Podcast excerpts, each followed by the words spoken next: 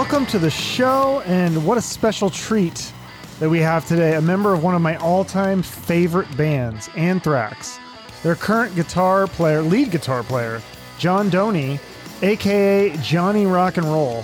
Such a nice guy, so talented. Uh, he was actually in a band called Shadows Fall that's also very talented in their own right. And with that band, he played shows alongside almost every big metal band, including Black Sabbath, Iron Maiden, Five Finger Death Punch, Korn, Rob Zombie, goes on and on. And he's got some great stories. And then, if that wasn't enough, then he joins Anthrax, which, again, is one of the biggest metal bands in the world. And then he's also got a new band called Living Wreckage that will have new music coming out soon. So he's done some cool shit. He's got some great stories. He's down to earth. He loves hair metal, and he's a fan of my show. So that's really cool.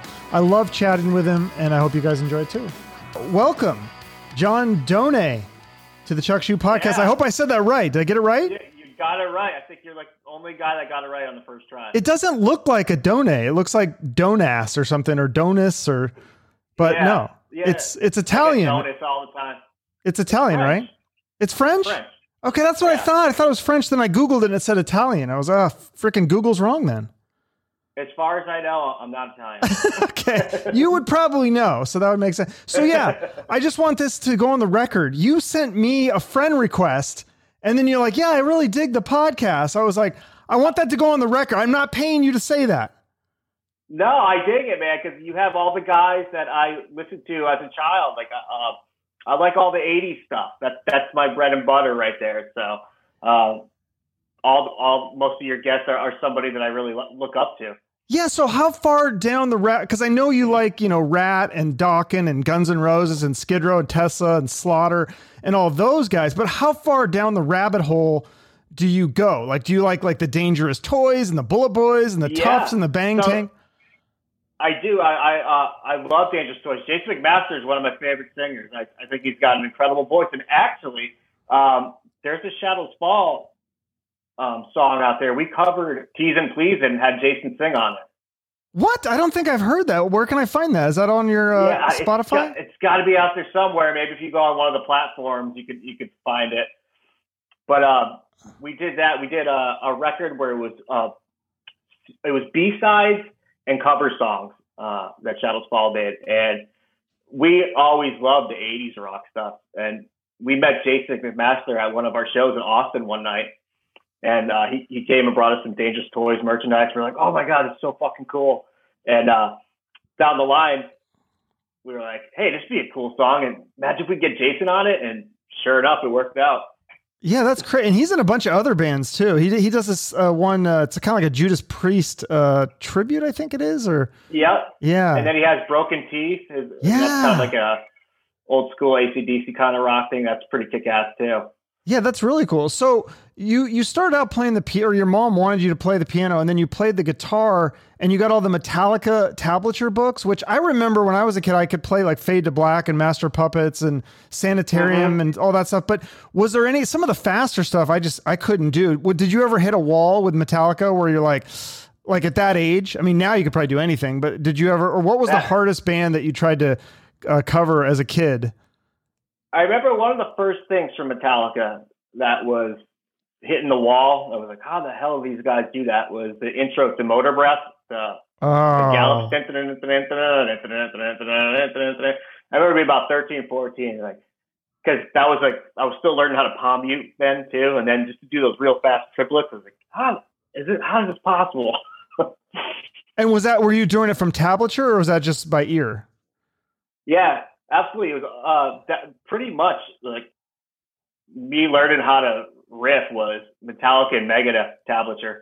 Um, I was taking lessons um, at the time at the mall, and they were really formal and wanted you to read music and stuff. And uh, the guy, had, I, the guy was like into jazz, and he wore a suit and tie, and it, I just wanted to play rock and roll, and so Right? uh, I, I was like, eh, I don't know, man. And then he's trying to teach me how to read music, and I'm playing like all the shit, like Twinkle Twinkle Little Star and all that kind of stuff. And then one day, my that guy didn't come in. Um, he had he called out of the lesson, so I had a substitute.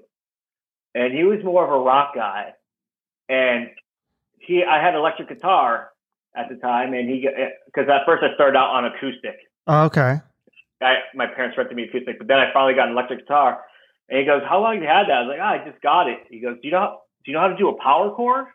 Uh, and I just knew like C and G, Oh. the, the the full chords, not the power chords. I go, "No, I just never heard what a power chord was." He goes, "Oh," he's like, "You gotta know how to play power chords if you have an electric guitar." He showed me that, I was like, "Oh shit! All right." Well, and that's funny too because the power chords I feel like were easier, at least for me, because it was Yeah. only like two fingers, whereas the regular chords it was sometimes like these weird things, and I'm like, I can't even freaking do this. And then you're you're trying to change from one to the next really fast. It's hard. yeah, I was learning like the full chords at first, and those were really hard. And Yeah. then the power chords, when you have distortion, those power chords, that sounds, that's the sound, that's rock and roll. Yes, for sure. I, was like, dude, you just open up a whole new world to me. And he goes, do you know how to read tabs? I was like, no. He, and he goes, who's your favorite band? Metallica. All right. Oh. He goes down. He goes to the, the, the bookshelf, grabs Metallica tabs, shows me how to read tabs, Yeah. and then uh, that changed everything. I was like, oh my god, but let's let's do this, and then then I end up quitting guitar lessons and just buying a bunch of tab books. Yeah, because you can just do. I mean, if that's the thing for me, though, I just. I mean, I don't have your talent, so it's like at some point I was like, I can't do this stuff. But so you eventually were able to pretty much do everything, right? Is there anything that you can't play now? Yeah. Oh yeah, of course. Really? Man, I, I mean, a ten-year-old kid on Instagram kicks my ass. The people out there now are just ridiculous. I people are so good at guitar now. It's just light years beyond what I can do. Every time I go on Instagram, I was like, "Yeah, I really, I don't know, I don't know how to play guitar." Shit, that's depressing. But you're in Anthrax, so you must have been good enough for them. I mean, that's a pretty. yeah. what?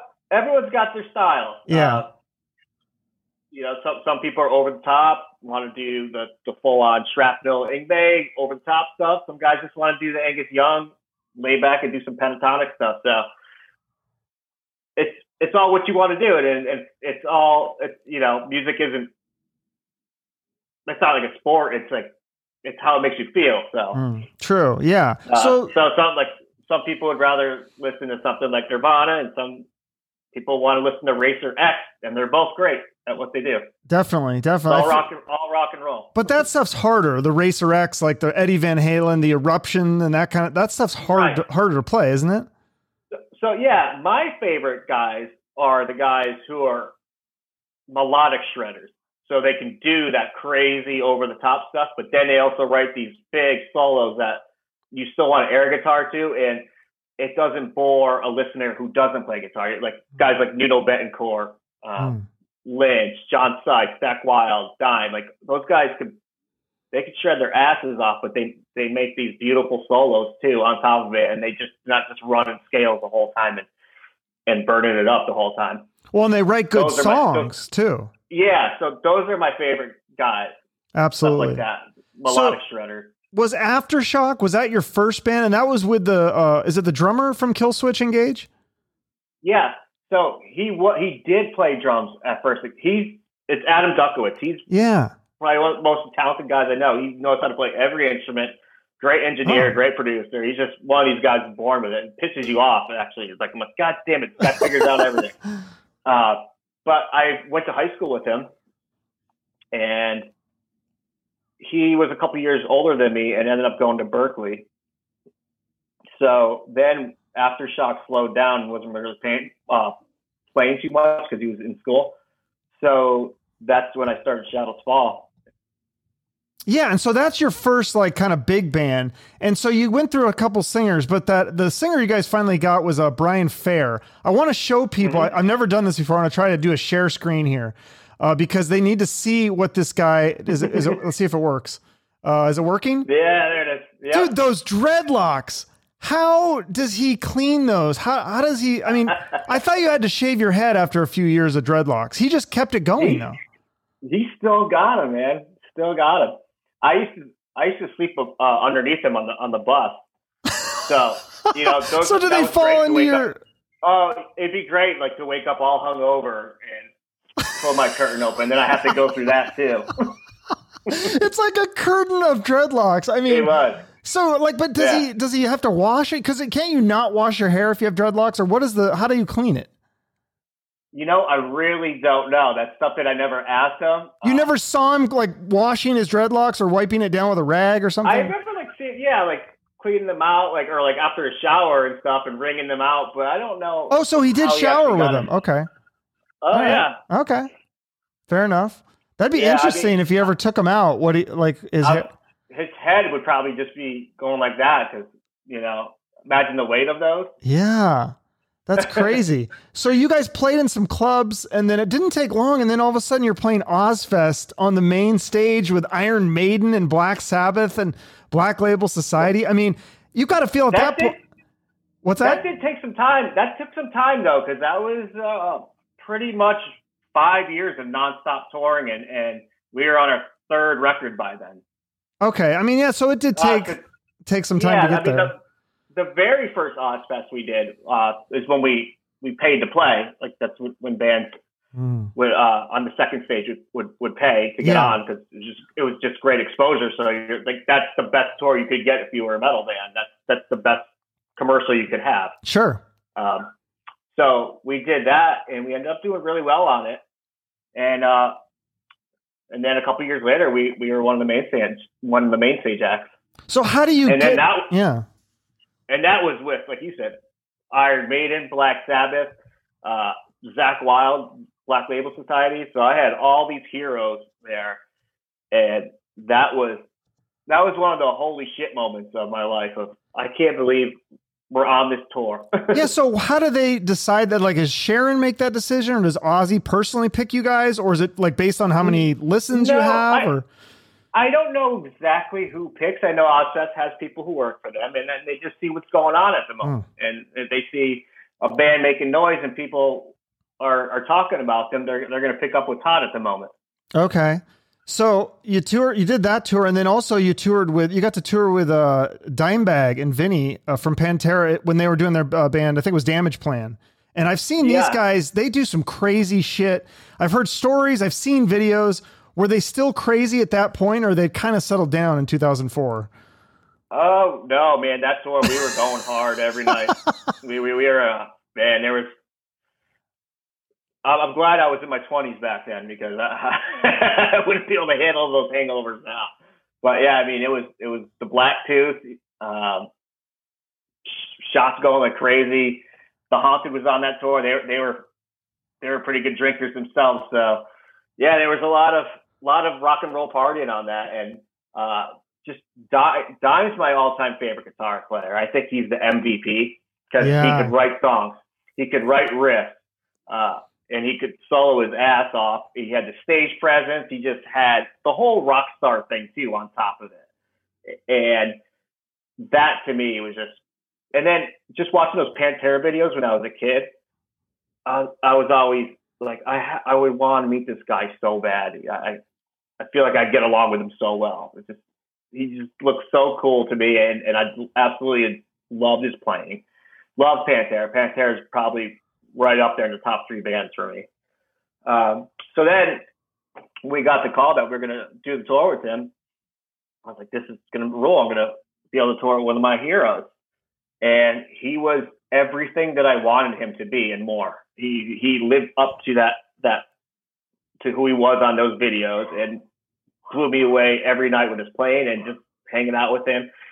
After the show, I've never seen another like a rock star do this. He'd be just like, "Hey man, let's let's go to the bar around the corner," and I would just like to follow behind Dime just to watch people's jaws drop when he walked in in the into the local watering hole. though, Because he'd get recognized because he's that Oh, famous. yeah, of course. Plus, you know, everyone after the show goes to the closest bar. Okay. So we're sitting around backstage or on a bus, like, you know, you want to get out because all you do is sit around in a backstage or a bus. So, you know, after a show, you you get nasty and you're like, yeah, let's go, let's go play, let's go have some fun. And he was always down for that, and just would, I would love to watch him walk in a bar. The people like, what? Like, everybody freak out, and he'd actually buy them drinks. He'd be like, what are you guys doing? You want shots? It's like, Did no? So this this is kind of before the cell phone era. So people aren't trying to get pictures with them. Or are they just getting oh yeah, autographs? I, or I'm glad. I'm glad there wasn't cell phones those days. but Oh. yeah, yeah. I mean, there were cell phones, but I don't know if they were taking pictures yet. okay, They might have been like because this is 2004. They might have been like some shitty flip phones. yeah, yeah. It's but probably not as I, good. I don't think. I'm not sure the video and and uh, camera thing was quite there yet. That would be so Probably- weird to just. Uh, I know I talked to like the guys from uh, Warrant, Trixter, and Firehouse when they did that tour, and they said the same thing. Like after the shows, they would just go to the nearest bar, and they would actually like get up on stage and jam with like the bands and stuff, which is just crazy to I- me. And I think that's awesome. And Yeah. I can't imagine like back then when Warrant Trixter and Firehouse were doing it. That's when rock was at its like peak. For I mean, it was all over MTV. Right? Yeah. Like those bands were playing in ten thousand seat arenas, no problem, and people were just ready to go and have a good time back then. Yeah, and then you It guys. have- I can't imagine telling arena, "Hey, we're gonna go down the street and drink." That's I know that's insane. I don't know how they didn't get mobbed, but um, so then you guys toured also with uh, Slipknot and Lamb of God, and you said, uh, tell me the story. Corey Taylor, he came out like buck naked on stage one time with a sign that said "I love Shadows Fall." Like, Yeah, I think it was like the last last night of the tour. and I think he just had fucking duct tape wrapped around his his dick and ran out ran out on tour. They were all pranking us because of the last day. Uh, wow, Yeah, that, that was a fun tour too. That was with Lamb of God, and we, we go back with Lamb of God too. But that was Shadows Fall's first arena tour. Uh, okay, So very exciting because uh, it was exciting to see metal kind of come back to that point again. It was especially for something that heavy. yeah, no, for sure. I mean, those bands are still pretty big, though. I mean, Yeah, Slipknot and Lamb of God, they're bigger than ever right now. yeah. And then, um, so when you guys did uh, the Threads of Life album, that was the, was that your first one on Atlantic? What is the difference between? Be, I think was that the only one you did on Atlantic. I mean, there's got to be a difference between being on Yeah. the bigger budgets with a bigger label, and then um, I mean, do you like that better? I've heard people say they made I- more money with the indie labels. Um, at the time, we did really well at an indie label. So we were thinking with Atlantic's money and and them backing us, it could only get better, right? hmm Well, that that wasn't the case at all. Um, probably in hindsight, would have been better to stick with Century Media and be the um, the bigger fish in the smaller pond. Hmm.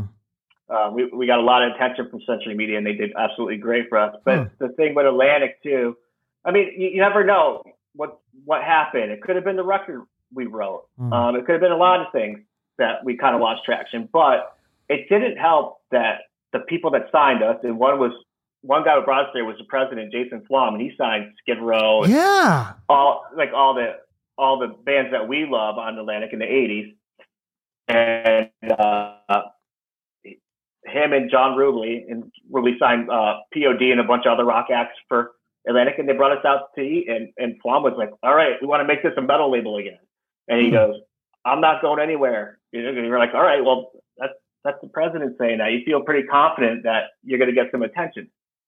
Well, Elektra and Atlantic merged, and I think they end up having Elektra's president and Atlantic's president, if if I remember correctly, something like that happened. Okay. Um, that wasn't going to work. Obviously, you have to have one guy Hmm. who's at the top, and I think uh, I think they bought Jason out or he left or something happened where Flom was gone. Okay. Jason Flom so was John Rubley. The- So two of the major guys that wanted us there are gone before our record even came out. Oh, that's So and also this is a time when selling records is really you're making more money on the tours anyways, right? Yeah, I mean, we always we never saw much money from records. It was always staying on the road and and, and selling merchandise. So does Uh, Atlantic take a, a piece of the touring and merchandise, or do they only get the records? They- They did it for us. I mean, we didn't have a 360 deal. A lot, a lot of times you do. I think today that's very common, but Oh. I think we we we were right there when you would still. They were still recording budgets. There were there were still good budgets from the label. Okay. Still tour support. It was before it really all just went away. Gotcha. So because yeah. albums were, were were still selling back then, but Mhm. then like a few years later, that's when like kind of all crumbled and right. and that's uh, Yeah. But uh, yeah, so when that record came out, we didn't. Our people were gone.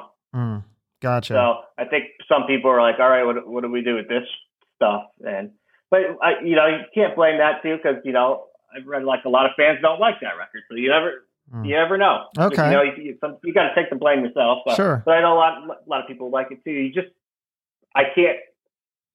I don't know if, if I knew I'd be in a much better position on what, what Right. stuff like that works sometimes and why it doesn't. Yeah, for sure. So then you guys did a tour with a Five Finger Death Punch. Now tell me about are you a fan of this band cuz I this is the first time I heard the other day like some people were kind of ripping on them. Like is there some backlash towards that band because maybe they're too mainstream and not hard enough? I think any band that gets popular is just going to get it. Okay. Uh, I, I I see it with, I mean, you see it with bands that big, whether Slipknot, Avenged Sevenfold, Five. When you're at the top of the food chain, I mean, you got a target on your back all the time. Mm. People want to take you down, and there's it's jealousy, you know, for the most part. Uh, so we never had a problem with them. They treated us great. We played sold out shows every night and Hmm. had a great time. Um, so I Sounds mean- fun. yeah, and hey, any band that's gonna get any more of the mainstream to get into metal and hard rock, I mean that, that's okay with me. yeah. And speaking so then uh Korn and Rob Zombie. Tell me about that tour. Did you get to interact with them at all cuz those guys are big rock stars. Well, I think that must have been on. Was that? I think that was a Mayhem tour. Mayhem Festival? Yeah, was it a, a Yeah, festival but it so was like we- we- multiple dates it looked like. yeah, but we we were on the main stage on that one. We were on the second stage. Oh. very rarely saw those bands. Same with, with the first time we did uh, Ozzfest was with Korn too, but they were on the main stage. You didn't really see the main stage bands. Even if you are on the main stage, a lot of bands, everyone thinks everyone's just getting together and partying backstage. A lot of camps just kind of stay in their own Yeah. thing. And That's why a couple drift- yeah. That's why it's There's cool to hear stories from- about like you partying with a Dimebag because like sometimes those guys are too cool for that. Yeah, Dime wasn't like Dime just Yeah. wanted to hang and have fun. Um, but a lot of times, you know, just a lot of bands do kind of hang out in their own quarters. Yeah. and just uh but then there's other times where tours click like like those Trixter firehouse and Warrant guys are saying they were all just families i've, I've been on tours like that too where you know if it's shadows fall god forbid lamb of god kill switch you know we did the Headbangers Ball tour and it was just like you just walk on somebody's bus you don't have to knock you know Oh. or what, what it's just and That's there's cool. just some tours that that you um I've been on tours where you're like I haven't even seen a guy, you know, except when they're on stage. Yeah, that happens. So, so tell me about Anthrax. Did you know those guys before when Rob called you to take over for him because he was uh, doing something or he asked you to fill in? Uh, did then, then like you didn't hear anything for a month, and then Scott Ian called you. Did you already ha- have Scott Ian's like phone number in your phone, or did, was it like an unknown number and it's like, hey, this is Scott Ian? Like, because that would freak me out a little. no, we- we knew Anthrax because we opened up shows for them and got to know them a little bit, and they were they're always a, a big influence on Shadows Fall. Yeah. So we we we hung out with them a little bit.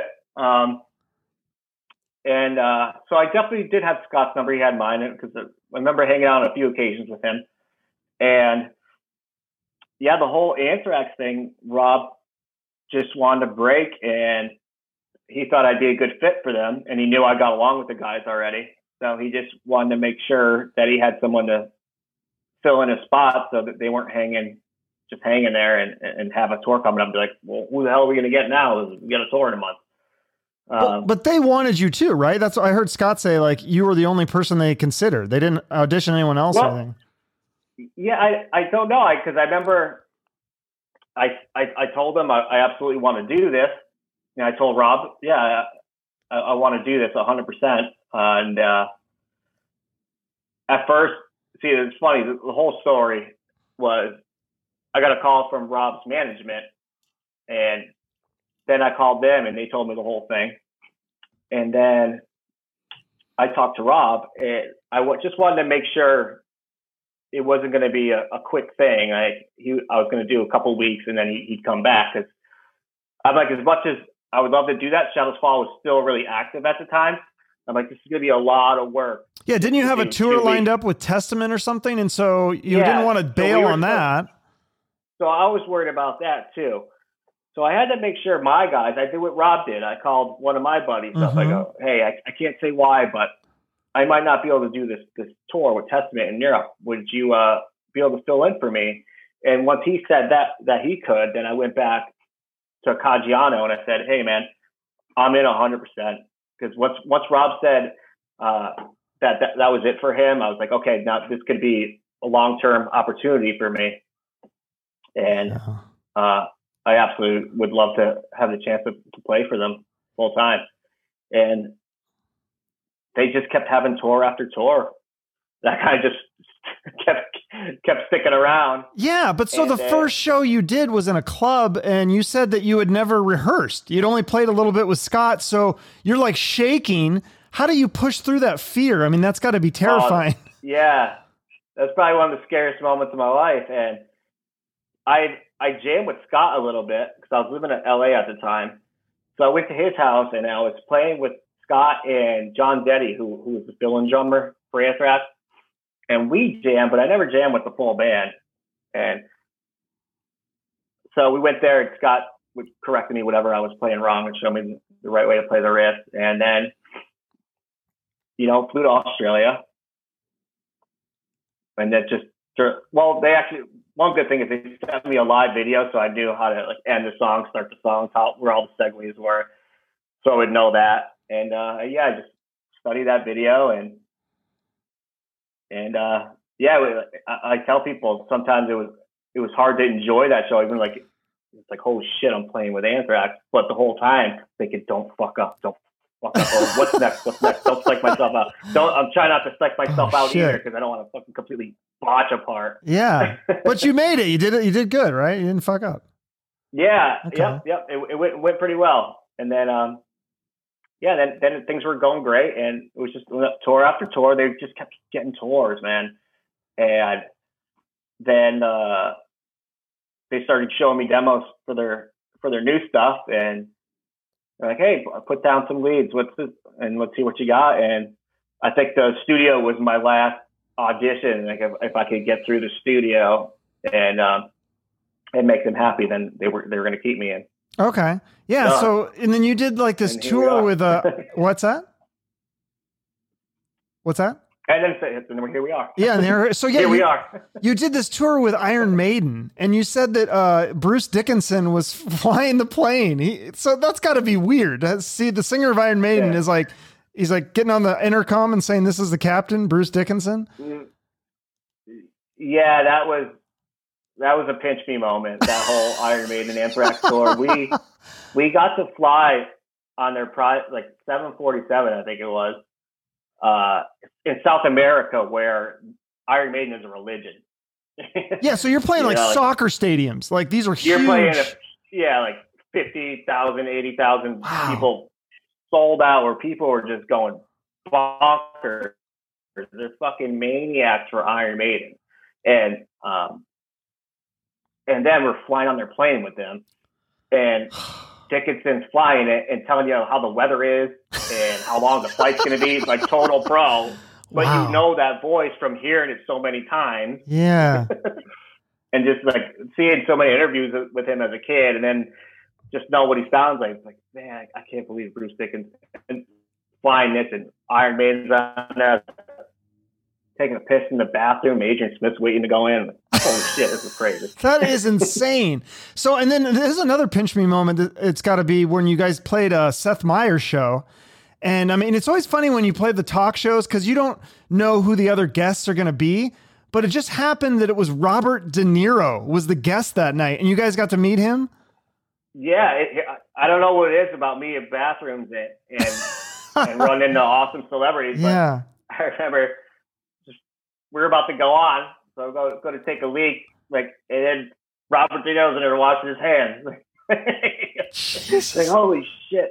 He Well, doesn't yeah, have like a someone like handler or somebody pushing people away. Oh. That Well, th- not in the bathroom at Seth Meyers. I guess not. Wow, that's I mean- crazy. I mean, but that's you know that's that's as big as you get uh, in acting. That's that's a, that's the top of the line.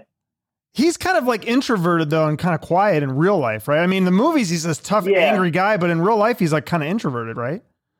I mean, I don't really really know. I can't say we we met him for like a couple minutes, and he was super nice to yeah. us and super cool to hang out with.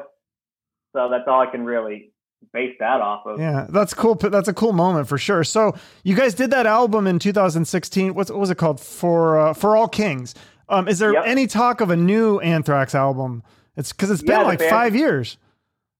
Yeah, um, the band's working on a new album. Uh, hopefully, you know, once this pandemic's over, there'll be a new record and a ton of touring behind it. So they're working on that. Are you working on it with them? Are you sending solos and stuff? Not yet. Okay. So, um, but I, I know that the band is, is working on stuff, and I know they got stuff written. It's just I haven't gone into the studio with them or anything yet.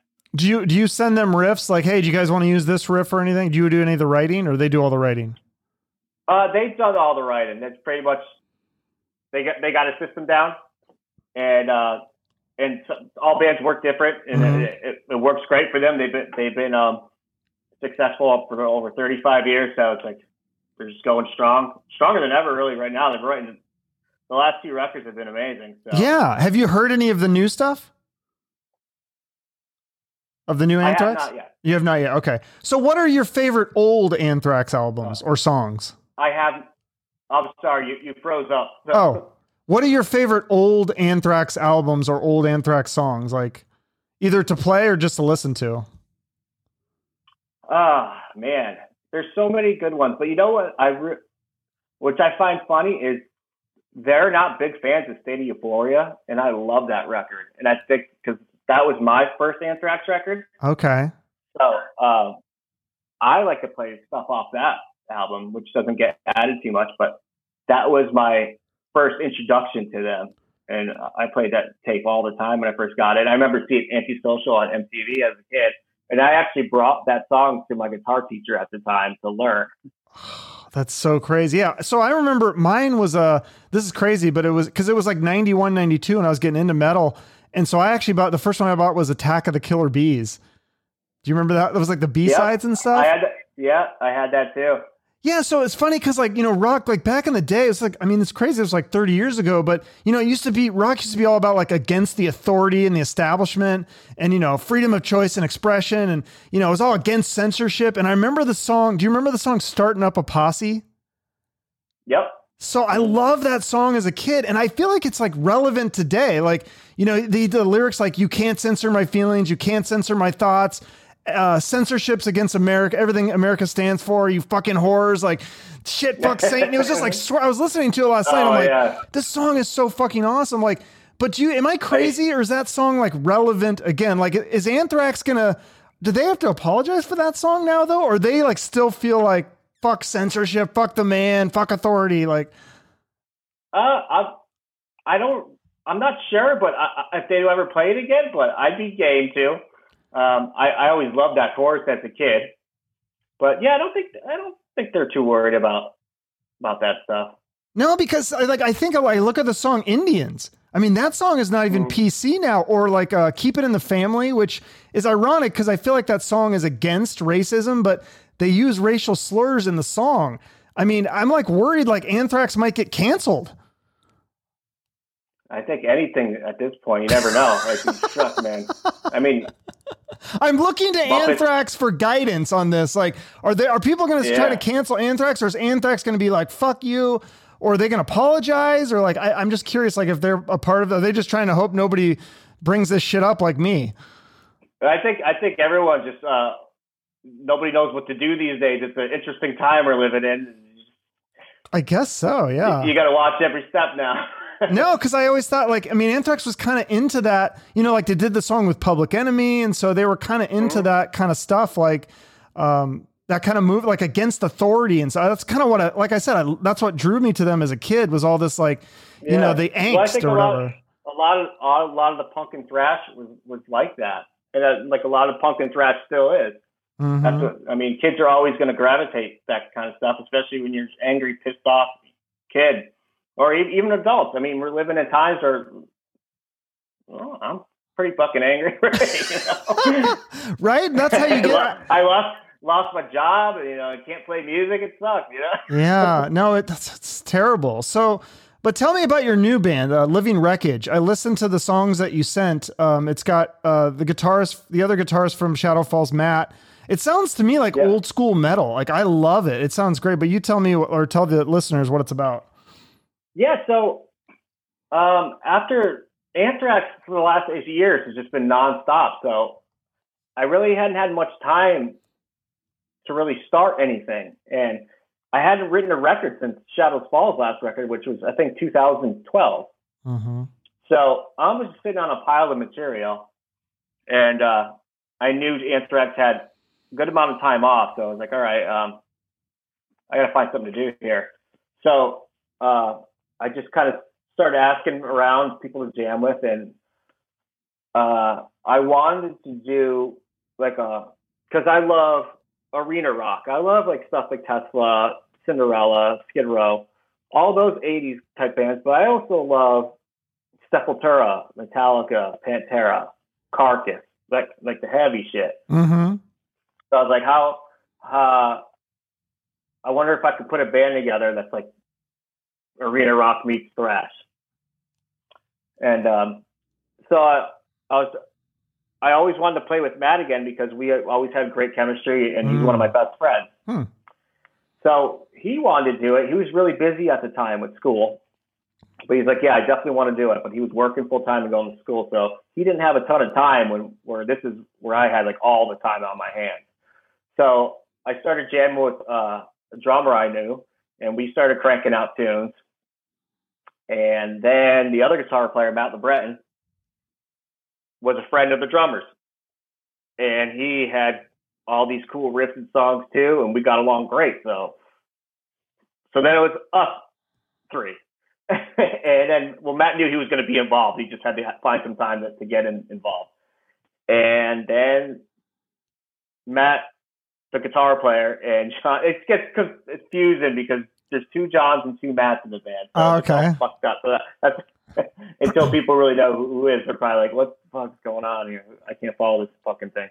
But um, so the drummer and the guitar player knew the singer, and I thought he had this kick-ass hard rock melodic voice with with some brass, and I was like, "Oh man, like some of his screams kind of like his high shit reminds me of Sebastian Bach, and that's my favorite singer." And yeah. he's got that like Def Leppard, Joe Elliott rasp, like that's that's pretty cool too, and he's got the screams too.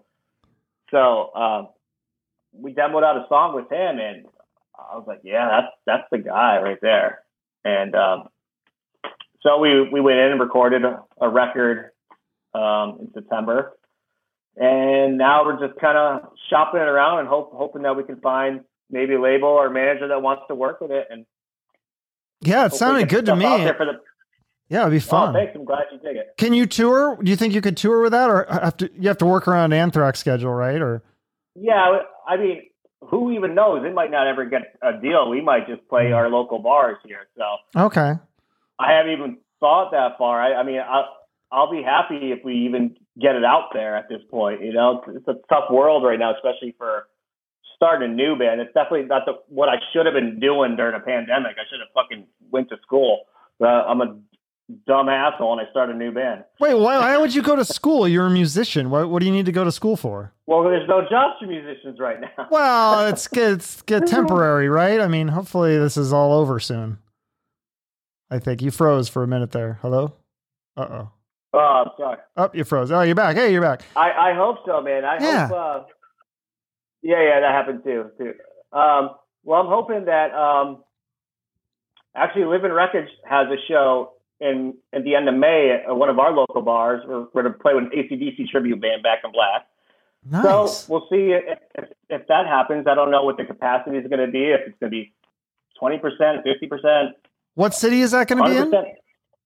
Uh, Mass- we live in Massachusetts, and it's going to be in Chicopee, Massachusetts, at a place called Geraldine. Oh, you're still in Massachusetts because that's where you're from. That's where you grew up. And uh, yeah, okay, yeah, I live. I live where I grew up. Hmm. So we're going to do that, and that that'll be our first show. And then uh, we've got another show in uh, June 26th in Jersey at Dingbatz. Okay. At the Metal Club. and it, that's with uh, Corey Glover from Living Colour has a new band with uh, Corey Pierce from God Forbid, and that's their CD release party, Oh. and uh, we're going to be on that too. That'll be fun. So, what are the fan differences like with Shadows Fall and Anthrax? Are the fans uh, different? I mean, are the Anthrax kind of more the old school fans and, Sh- and Shadows Fall the new metal fans, or is there kind of a mix of everything? Um, it's kind of a mix because Shadows Fall, we we drew the old school fans because we came Mhm. out when new metal was at its height. Yeah. And that's when everybody had short hair. Nobody was playing guitar solos. Uh, you know, most of the bands were just using two strings on the guitar, and not not all of them. And we were more, we were more Metallica and Megadeth, Anthrax than, than that stuff. We wanted to be like the old metal bands. We still had our long hair and playing guitar solos. So we gained a lot of the old school people right away because they're like, oh, cool. There's another band finally doing this again. And so, and then Anthrax too. When we do meet and greets, you see two generations of people. You, you, the dad, and he's bringing his, you know, 14 year old kid to the show, and they both love Anthrax. Mm-hmm. That's cool. Do you, Nessa, I always wondered with the heavier bands, do they have like groupies and stuff? I mean, I know it's not like Poison and Motley Crue, but they've got to have some female fans too, right? I would, I would think so. Yeah. They, I mean, there's always people out there who want to have fun. Or do you ever get I mean- like weird fans? Like, do you ever, do you ever get like death threats or anything like that? Like, I mean, because when you're in a band that big, I feel like there's just got to Yeah, be all sorts of weird stuff happening. I never had to worry about that, but I've never really got to that status where anybody would want to really give a shit about. Oh, really? Like, because you're just kind of like the new guy still? yeah, I mean, I know no one bothers me. I, I just, you know, I guess that's good as long as they're not like bothering you with bad stuff, right? So yeah. that can be a good thing. I don't. I, I, I'm pretty low key, and, and uh, I'm an introvert myself, so. so you stay out of the way. That's cool. So you Yeah, mentioned uh, you mentioned Sebastian Bach. Have you? I know. I think I saw you that you got to meet him at least once. Um, and oh, you got to sit in with Skid Row and play "Slave to the Grind." That's really and you do the backing vocals. Did you ever get to perform with uh with Sebastian though? I have not. Um, I've hung out with Sebastian a few times. We have uh, some mutual friends, and he's always been awesome to me. And he's that I, I got to say, "Slave to the Grind" is probably my favorite vocal performance ever. Yeah, right. That whole Uh, record is amazing. I think I love yeah, the I think- songs and the vocals. Yeah, it's funny is uh, when we signed to Atlantic, Jason Flom asked us like, "What's what's your favorite Atlantic record?" And we each said our favorite Atlantic record, and I said "Slave to the Grind." And like a week later, a double platinum "Slave to the Grind" record came to my house with my name on it. Wow, that's awesome. How yeah, did- like that'll be the only platinum record I ever get. but yeah, I mean, I I've met all the Skid guys, and it's they've been nothing but great to me, and uh, they let me jam with them once. Um, I've hung out with Sebastian. I remember him playing like I was in my buddy's car with him, and we're driving down the street in LA somewhere, and Sebastian was in the car. He was just playing one of his new CDs, and, like, and he was singing it, and I was like, "Holy shit!" Because he like just to hear that voice like a foot away from me, like, "Whoa, wow!" And he still sounds really good, right? yeah. So that that was a really cool moment too. I was like, "Man, if you would have told me this when I was nine years old, I would have never fucking believed it." That that's great. Yeah, he's definitely. I've met him a couple times. He was really cool. I, I'm trying to get him on the show. I was. I had Rachel on. That was like amazing to me because again, that was like Yeah, my favorite watched- band. Oh, you yeah, watched I that watched one? the Rachel episode. Yeah. that was so much fun. That was great. So, do you use your like uh kind of fame and Anthrax to like? I know I saw you do like went to some wrestling stuff. Do you use that like as a car? Like you're like, yeah, I'm an Anthrax. Like, let me in the backstage and stuff like that. Does that help you get like good seats for stuff? No, no, I just we just happen we, we work in an industry where we all run into each other at some point. So Ah. you know, we know wrestlers. They come to our shows. We go to their shows. Uh, oh, know some of the production Yeah. people. But a lot, yeah, a lot, a lot of the wrestlers are metalheads. Uh, actually, Seth Rollins was telling a story. He said the the first, well, famous, which Shadows Fall weren't famous, but he said the first famous people that he met were Matt and I from Shadows Fall. When he was at our show, like we walked off the tour bus and talked to him, that's awesome. and uh, and then uh, uh, he's got a a documentary, or there's a documentary whether it's about him or one of his old wrestling federations is on the WWE channel, and uh, whatever wrestling company he was working for at the time, he came out with a Shadows Fall shirt. I that's pretty rad. That's awesome. Yeah, I mean, it seems like I saw like you had pictures with like Mark Slaughter and uh, Phil from Pantera, Zakk Wylde, Dave Grohl, Yeah. Kiss, Sammy Hagar. I mean, is there anyone that like you haven't met yet or, or worked with or interacted with? You know what? I haven't met like like who was one of my favorite bands of all time. There's two bands that I never met anybody from. I never met anyone from Aerosmith, which are another Massachusetts band, Oh, yeah. and I never met anyone in Bon Jovi. Really? Yeah, Huh. but those are the, the two oh and and well, yeah, I met someone. I met Sammy Hagar. Okay. Um, but I was gonna say Van Halen too. But Sammy Hagar came in real quick one time on an award show and said hi to the Anthrax guys. And I was like, whoa. Yeah. so you've met Metallica then? Yeah, we um, Shadows Falls played with Metallica a couple times, Oh, and An- Anthrax has played with Metallica. Of course. Yeah. The big, the part of the Yeah. big four. That makes sense. Yeah, for sure. It's crazy. So Anthrax has been nominated for a Grammy six times, zero wins. Do you think, will they ever win a Grammy? I mean, does that even matter? I hope so, but I don't think it matters. Uh, yeah. I don't really think the. I mean, I know the Grammys don't really know what's going on. I mean, look what they did for Eddie Van Halen. Uh, and then I know. you know to not even have the the rock metal thing categorized, it's like it used to be so big in the '80s. I mean, Yeah, I they don't all my favorite televise it anymore. Yeah. It's weird. It's like off. I think Ice T uh, won maybe for Body all those- Count. all those video shows I used to like the American Music Awards, MTV Video Awards, all that. I used to. That was like I remember MTV Music Awards were like that was when I had to go back to school in September, so it was always a shitty time. It's like oh, Right. another year of school. But then I was like, well, the, the MTV Music Awards are going to be on that week, so that's going to be cool. And that was when it was like rock and roll was all over it, and metal bands, and For sure. Yeah. It was cool because everybody had more.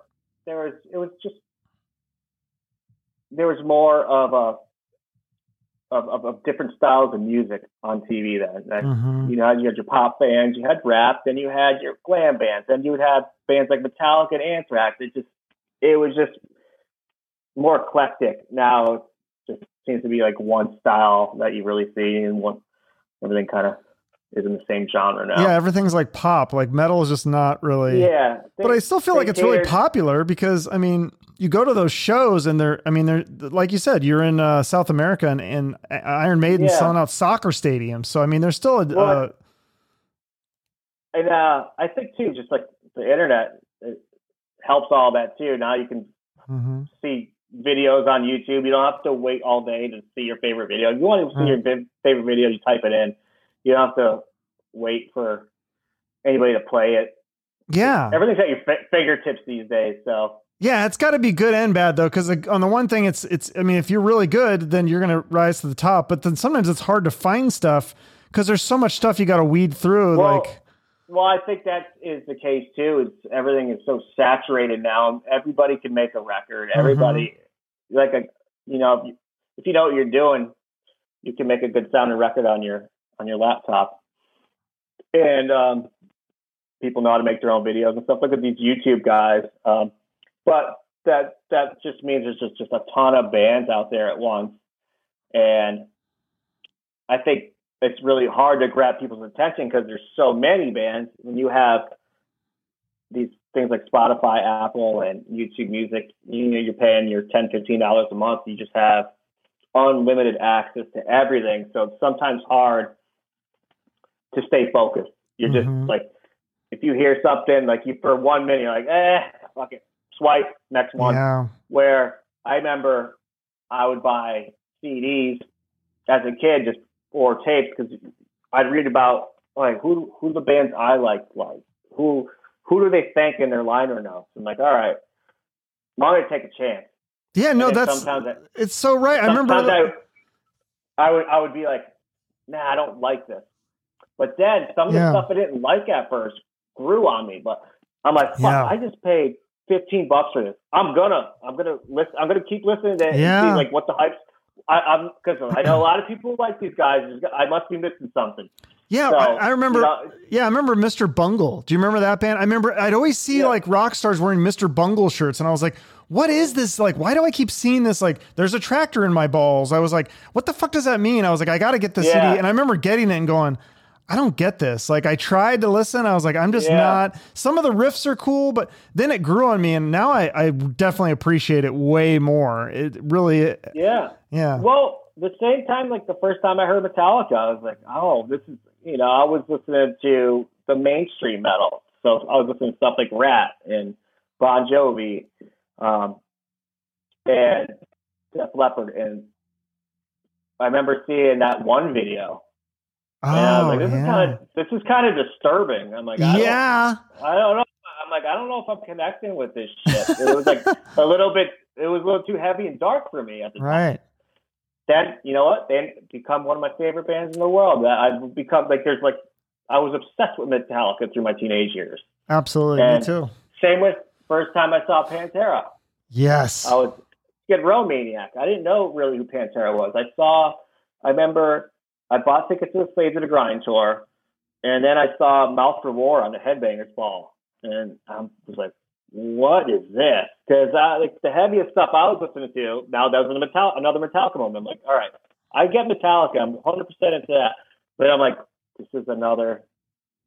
Like a new level of, of, of something else. Right. They took it like, up a notch for sure. That yeah, was then- like then some. I remember, I'm like, all right, I'm gonna. I always, you know, wanted to get to the show early. I always wanted to see who was opening up, and just, I was excited. You know, of course, you were your kid going to a concert. You wait all like for three months for the. You buy those tickets three months, and you just think about it every day in school. So, get there, see Pantera, and I'm, you know, like, wow. I, I, I didn't like. I was like, do I like this or not? I'm like, the crowd is going crazy. Yeah, But they're good trying to, you know, live. watch it because it was because it was something new, and I'm like, that was pretty kick ass, man. And I was looking at my buddy because we never heard anything like that. And we're just like, wow, like fucking, they kicked ass in that crowd. So you know, by the end of the set, I was like, that was pretty powerful, and, and I was taking lessons at the mall.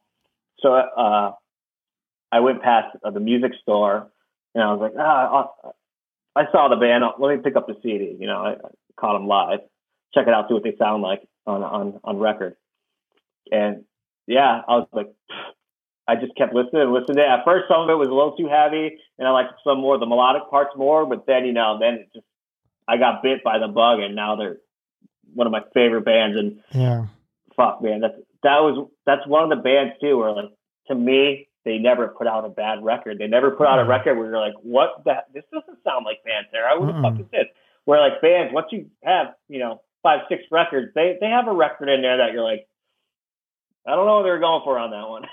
Right. Yeah. No, I loved But Pantera. Pantera, like never to me, it was always solid and fucking right on. and their shows were crazy. I remember like that was back. I don't know if people still mosh, but back that was like when moshing was Yeah. big, and we'd be like in the mosh pit. I was just skinny little kid, and I'd just get, th- get throttled. I try to stay on the outskirts a little because it was crazy. Yeah, that that was probably one of the first big shows that I saw with a mosh pit because they didn't have it was general admission on the floor. Yeah. Um, Yeah. But there's uh, a lot of those shows were crazy. shows, like the the ones that I would go to, like uh, you know, and it's like Poison and Slaughter and stuff. A lot of them had seats, and then the Skid Row Pantera tour didn't have seats, and people were going ballistic. Yeah, it's crazy. Well, awesome. This has been fun. I, I do like to end each episode with a charity. Do you? I think I sent you. I told you that. I think. Yeah. Yeah. Do you have one that you work with, or you want to give a shout out to here? Uh, yeah, I'd like to give a shout out to uh, Motley Zoo. I don't know if you're familiar with them, No. but they're uh, they're in Washington. They're Seattle area, but Oh. every time we play Seattle, they bring puppies out, and uh, they're great. They just, like all the bands get to hang with the dogs, and they have dogs and cats. And um, yeah, if, anyone, you can follow them on Instagram and, and watch the stories. Oh, Uh, okay. I'll check that out. Yeah. I'm from Seattle, so I have tons of friends and family there. So Oh, okay, cool. Yeah, Yeah. check it out. And uh, yeah, man, I, I I'm a dog freak. I have a Chiweenie and a Chihuahua, and dogs dogs are, are one of my favorite things, and I can't imagine living without one. yeah, I saw all, the, all your dog pictures online. That's really cool. So all Oh, right, yeah. I'll put that in the notes too. So and then people should look out for uh, Living Wreckage and maybe hopefully a new Anthrax album too. Yeah, so yeah, if anyone checks it out, uh, Living Wreckage has a Facebook and Instagram, and there should be something out like a song, hopefully for everyone to buy and download within the next month, hopefully by May. Okay, cool. Yeah, I've heard them all, so I, I think they're all great. I give it the two thumbs Oh. up. Absolutely. Oh, Oops, thanks, There's man. the thumbs. Yeah. All right. Thanks, John. All right, thanks, Chuck. Take care, dude. Uh, see you later. Bye bye. All right, bye. So many cool stories hanging out with Dimebag Darrell and Iron Maiden. It just sounds like a fun uh, job being the guitarist in Anthrax. Not sure I need to remind anyone to follow Anthrax on social media, but they're on there. And I think they have over 2 million followers on Facebook. Uh, but also follow John like on Instagram and his new band. They have a Facebook, Living Wreckage. Should have new music coming out soon. Also, if you're a guitar player, I forgot to mention uh, John does guitar lessons via Skype. I don't know if, how long that's going to continue on for, but it's pretty cool. So hit him up if you want to do that. Thank you for listening to my show.